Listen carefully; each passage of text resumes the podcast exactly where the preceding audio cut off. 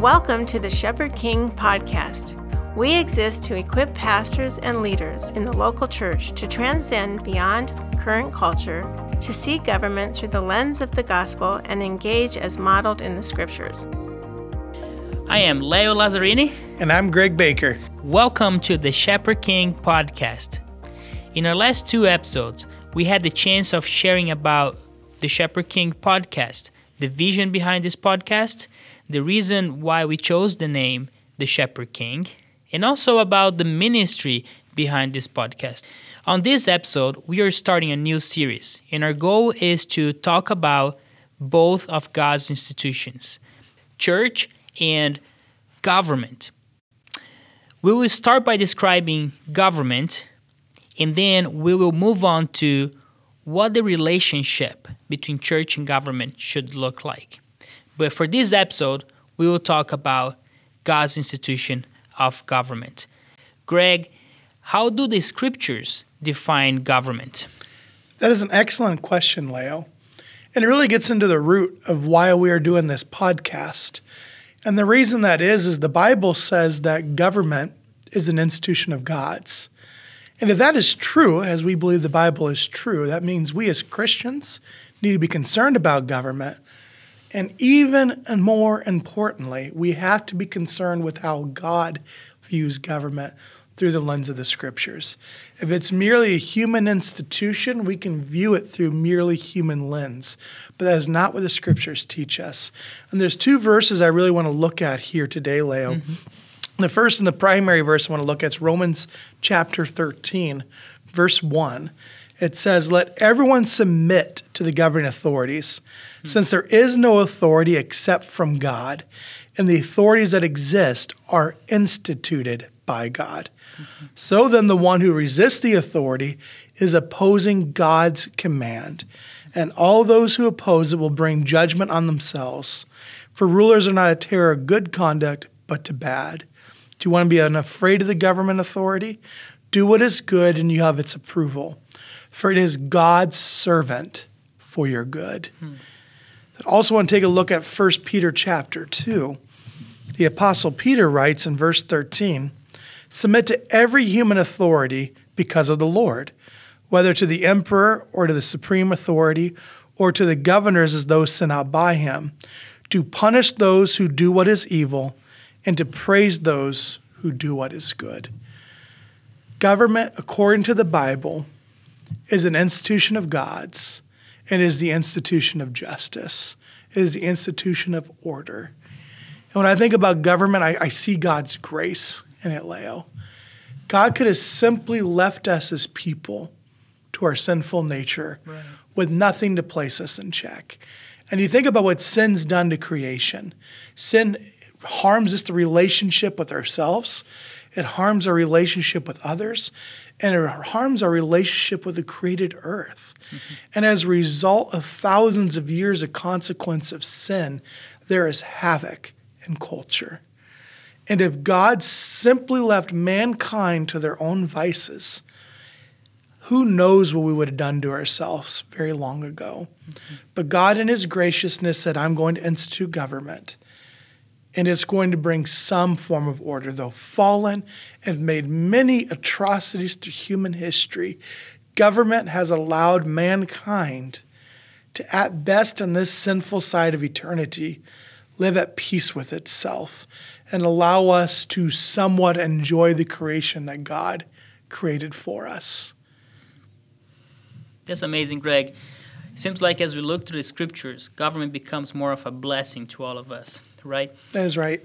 What is the contrast you see between the scripture's definition of government and our current culture's definition of government? When I look at our current culture today, I think most of us would look at government through the lens of politics. Mm-hmm. Not everybody. Some really pay attention to the governing side of government, the part that makes laws and provides social services. And a lot of us interact with government on a day to day basis. Mm-hmm. But most of us think of politics. They think of what's going on latest in the latest talk shows, where the latest talking heads saying about different government leaders. We view our government leaders more as politicians today mm-hmm. than we do as authorities from God. And politics is not a godly institution, it's a man created one. And it's man's way to do government. And because of people's sinful nature, politics tends to show more of a wicked side of ourselves. It's more of a, a game for power, a game for fame and reputation, and really manipulation. Mm-hmm. But government is a servant in God's lens. It is here to serve the people that it is over. So, for reasons above both of our pay grades, Leo, we find ourselves in the United States of America. And the United States of America is the government's job is to serve the more than 320 million Americans that call this place home. It is meant to be a blessing to them. So, something we talk about regularly that we really need to move forward within our culture today is we need to learn to live past the election. Elections are important. You and I are blessed to, to live in a land where we get to choose those who lead over us. Right. But elections have an end point. And when they're finished, a new government has formed, and that government must govern. God expects it to govern, and it governs by serving people and providing them what they need, not what they want, but what they need. And that's true biblical governance that's that's really great, Greg. Greg, can we find examples throughout history of good governing leaders that really understood this concept of going beyond politics, going beyond uh, elections, um, seeking to serve the people, setting a good example to the people? Um, does anything come to your mind? Does anybody come to your mind when you think about an example of somebody that understands the biblical definition mm-hmm. of government? Well, first, I, I, think of the scriptures, right? I think of King David. It said King David ruled with justice and righteousness throughout Israel. And the people of Israel were largely extremely blessed under King David. And I think of King Solomon and the scriptures. Mm-hmm. Solomon felt an incredible burden to inherit the kingdom of God from his dad. And King Solomon, when God said, I will give you anything you want, Solomon, anything you want, he said for wisdom. And he says, I want wisdom so I may govern this great people mm-hmm. of yours. He was thinking through the lens of how do I serve these individuals as their king. So I think of that in scriptures. In history, I, I think of individuals just in American history like Abraham Lincoln, mm-hmm. who saw a nation ripping in two and decided that he was going to do what he thought was ultimately best for the American people, mm-hmm. even if it cost him everything. His election caused 11 states to leave the Union because of his convictions. He nearly lost the 1864 reelection, but he truly believed in a united America that stood beyond, stood on the principles laid out in the Declaration of Independence that all men are created equal and really risked a lot of his political career in that. So I, if I was to think of a good American elected official, Abraham Lincoln by far would be the first to come to mind, and George Washington, a close second. And you, you even see this again in the scriptures with the Pharaoh under King jo- under Joseph, mm-hmm. when Pharaoh had the heart to listen to a Hebrew, yeah. um, because he truly was worried about his people and he wanted to do his best for his people. That's why he did it. So I think there's countless examples, and we could really unpack a lot of human history in this. I mean, there's been many forms of governments since God created the world. Right. Greg, you mentioned uh, government is an institution of justice. What do you mean by that? Well, 1 Peter 2.13 says that uh, it is here to punish evil and reward good. So that's kind of a foundation of justice. And what is good and evil? Well, if we look at our human hearts, the scriptures tells us in Jeremiah the heart is deceptive above all things. Mm-hmm. So the last place we want to look is our human hearts determine good and evil. So what is good? Well, God is good. God in his very character is good. So we want to look at the attributes of God and and government is here to make it easier to pursue righteousness, to clear pathways, to pursue things and, that are the characteristics of our God, of our Lord Jesus Christ.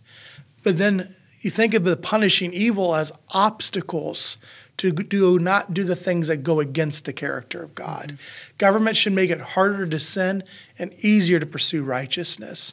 But in our human hearts, because we're wicked and hearts deceptive above all things, we actually end up doing the opposite. Mm-hmm. We tend to make it easier to sin and harder to do righteousness. Mm-hmm. And that is not a righteous government.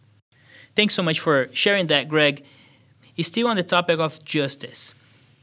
Why is justice so important to our society? So we're all share this planet in common, and we have for a very long time. And this earth reflects the characters of God throughout it.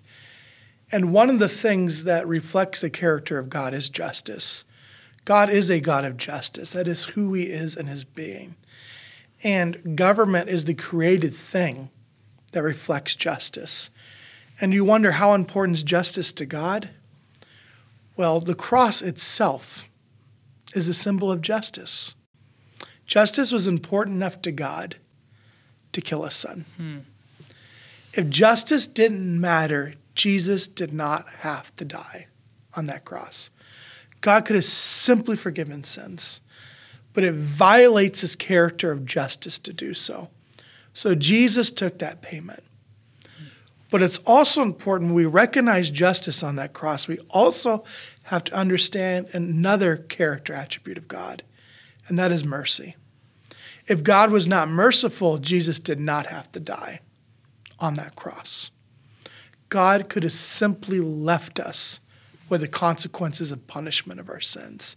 And government is a reflection of God who is 100% just and 100% merciful at the same time. And that is why government has been so difficult for us to do throughout human history because we as people are not fully just and fully merciful. Because it's God's not 50% just, he's not 50% merciful. He's always just and he's always merciful. And we tend to bounce back and forth. And our laws throughout history will reflect that. We will significantly decriminalize things to be more merciful, and crime rates will go up. And then we over respond and we significantly tighten up our laws and we strengthen them. And our government turns almost oppressive, like we're lording people's wrongs over them. It is so hard for us to get this perfect balance. And that is why it's so important to view government through the lens of God, because He is the only one that we can find true justice and true mercy and perfect harmony in.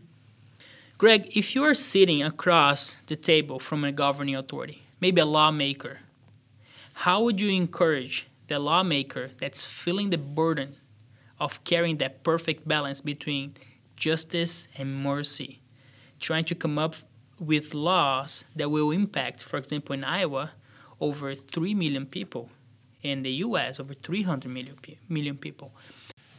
That's a great question, Leo. And it's at the heart of what we do, isn't it? And this is for any governing authority in the world, really. We think about King Solomon. King Solomon knew that he desperately needed wisdom, not from any person in the world, but from God to really institute justice. Solomon understood the difficult balance between justice and mercy, and he depended greatly on God. So the governing authority needs to be dependent on God. They need to walk with God. What does this practically look like? Well, first, you need to be born again. Dependency on God is understanding that you need a Savior. Mm-hmm. It understands that Jesus Christ is the only one that I can pursue and actually be righteous in, and that's His work on the cross. That's the first step of humility. The next step is you need to be in a church. You need to be a person under authority. The last thing you want to be as a governing leader is someone not under authority. I encourage you to join a church and put yourself under the authority of the church, because that's what puts you under the authority of Christ. Next, you need to read your Bible every day. How are you going to get wisdom from the Lord if you're not reading His Word? And it's not something you read once, it's something that we need fed day after day after day. And you need to be a person of prayer. a person that has a prayer life that reflects dependency in the Lord, crying out and asking for wisdom. Because God says He will give wisdom to those who ask for it. And those are just practical steps that Christians have been taking for a very long time. And what we have seen, the Lord Holy Spirit does move, and the governing authorities can carry this out with God's strength. That's so great, Greg. Uh, would you mind sharing a little bit of what is the role of the Church Ambassador Network in this? Well, the Church Ambassador Network, how I often look at it is we are introducing people to the King of Kings. Hmm. The most important thing I believe we do is we help the King see who they are in Jesus Christ. Mm-hmm. And when I say king, I mean our legislators today, whether they be members of parliament or members of a legislative body like we have in the United States of America, our governors and prime ministers and presidents, our Supreme Court judges throughout the world, them understanding that God created the institution of government, they are shepherds of it, and that Jesus is the perfect shepherd, and constantly pointing them back to the King of Kings, Jesus Christ. I believe that is the greatest gift the church can give government today. Greg, we're getting to the end of our time here. Uh, would you mind sharing a little bit of what we're looking to do in our next episodes? Yeah, so Leo, you asked a great question about what kind of discussion we would have with a, a governing authority in the room here today. Well, next episode, I really want to get into Romans 13 called our governing authorities ministers of God. I really want to get into who are these ministers of God? What are they called to do? And, and my favorite verse when it comes to governments, Romans 13 4. It says, Government's God's servant for your good. In the next episode, we're really going to unpack what does it mean to be a servant for good. That's great, Greg. I'm looking forward to that time together. Um, I hope that this episode was helpful to you as we look to the scriptures to define what government is and what it does. So, thanks so much for joining us today and stay tuned for the next episodes. We're really excited to talk about God and government through the lens of the scripture. The Shepherd King podcast is brought to you by the Church Ambassador Network, a ministry of the Family Leader Foundation that inspires the church to engage government for the advance of God's kingdom. For more information about the Church Ambassador Network, or if you would like to donate, please visit our website, thefamilyleader.com backslash church.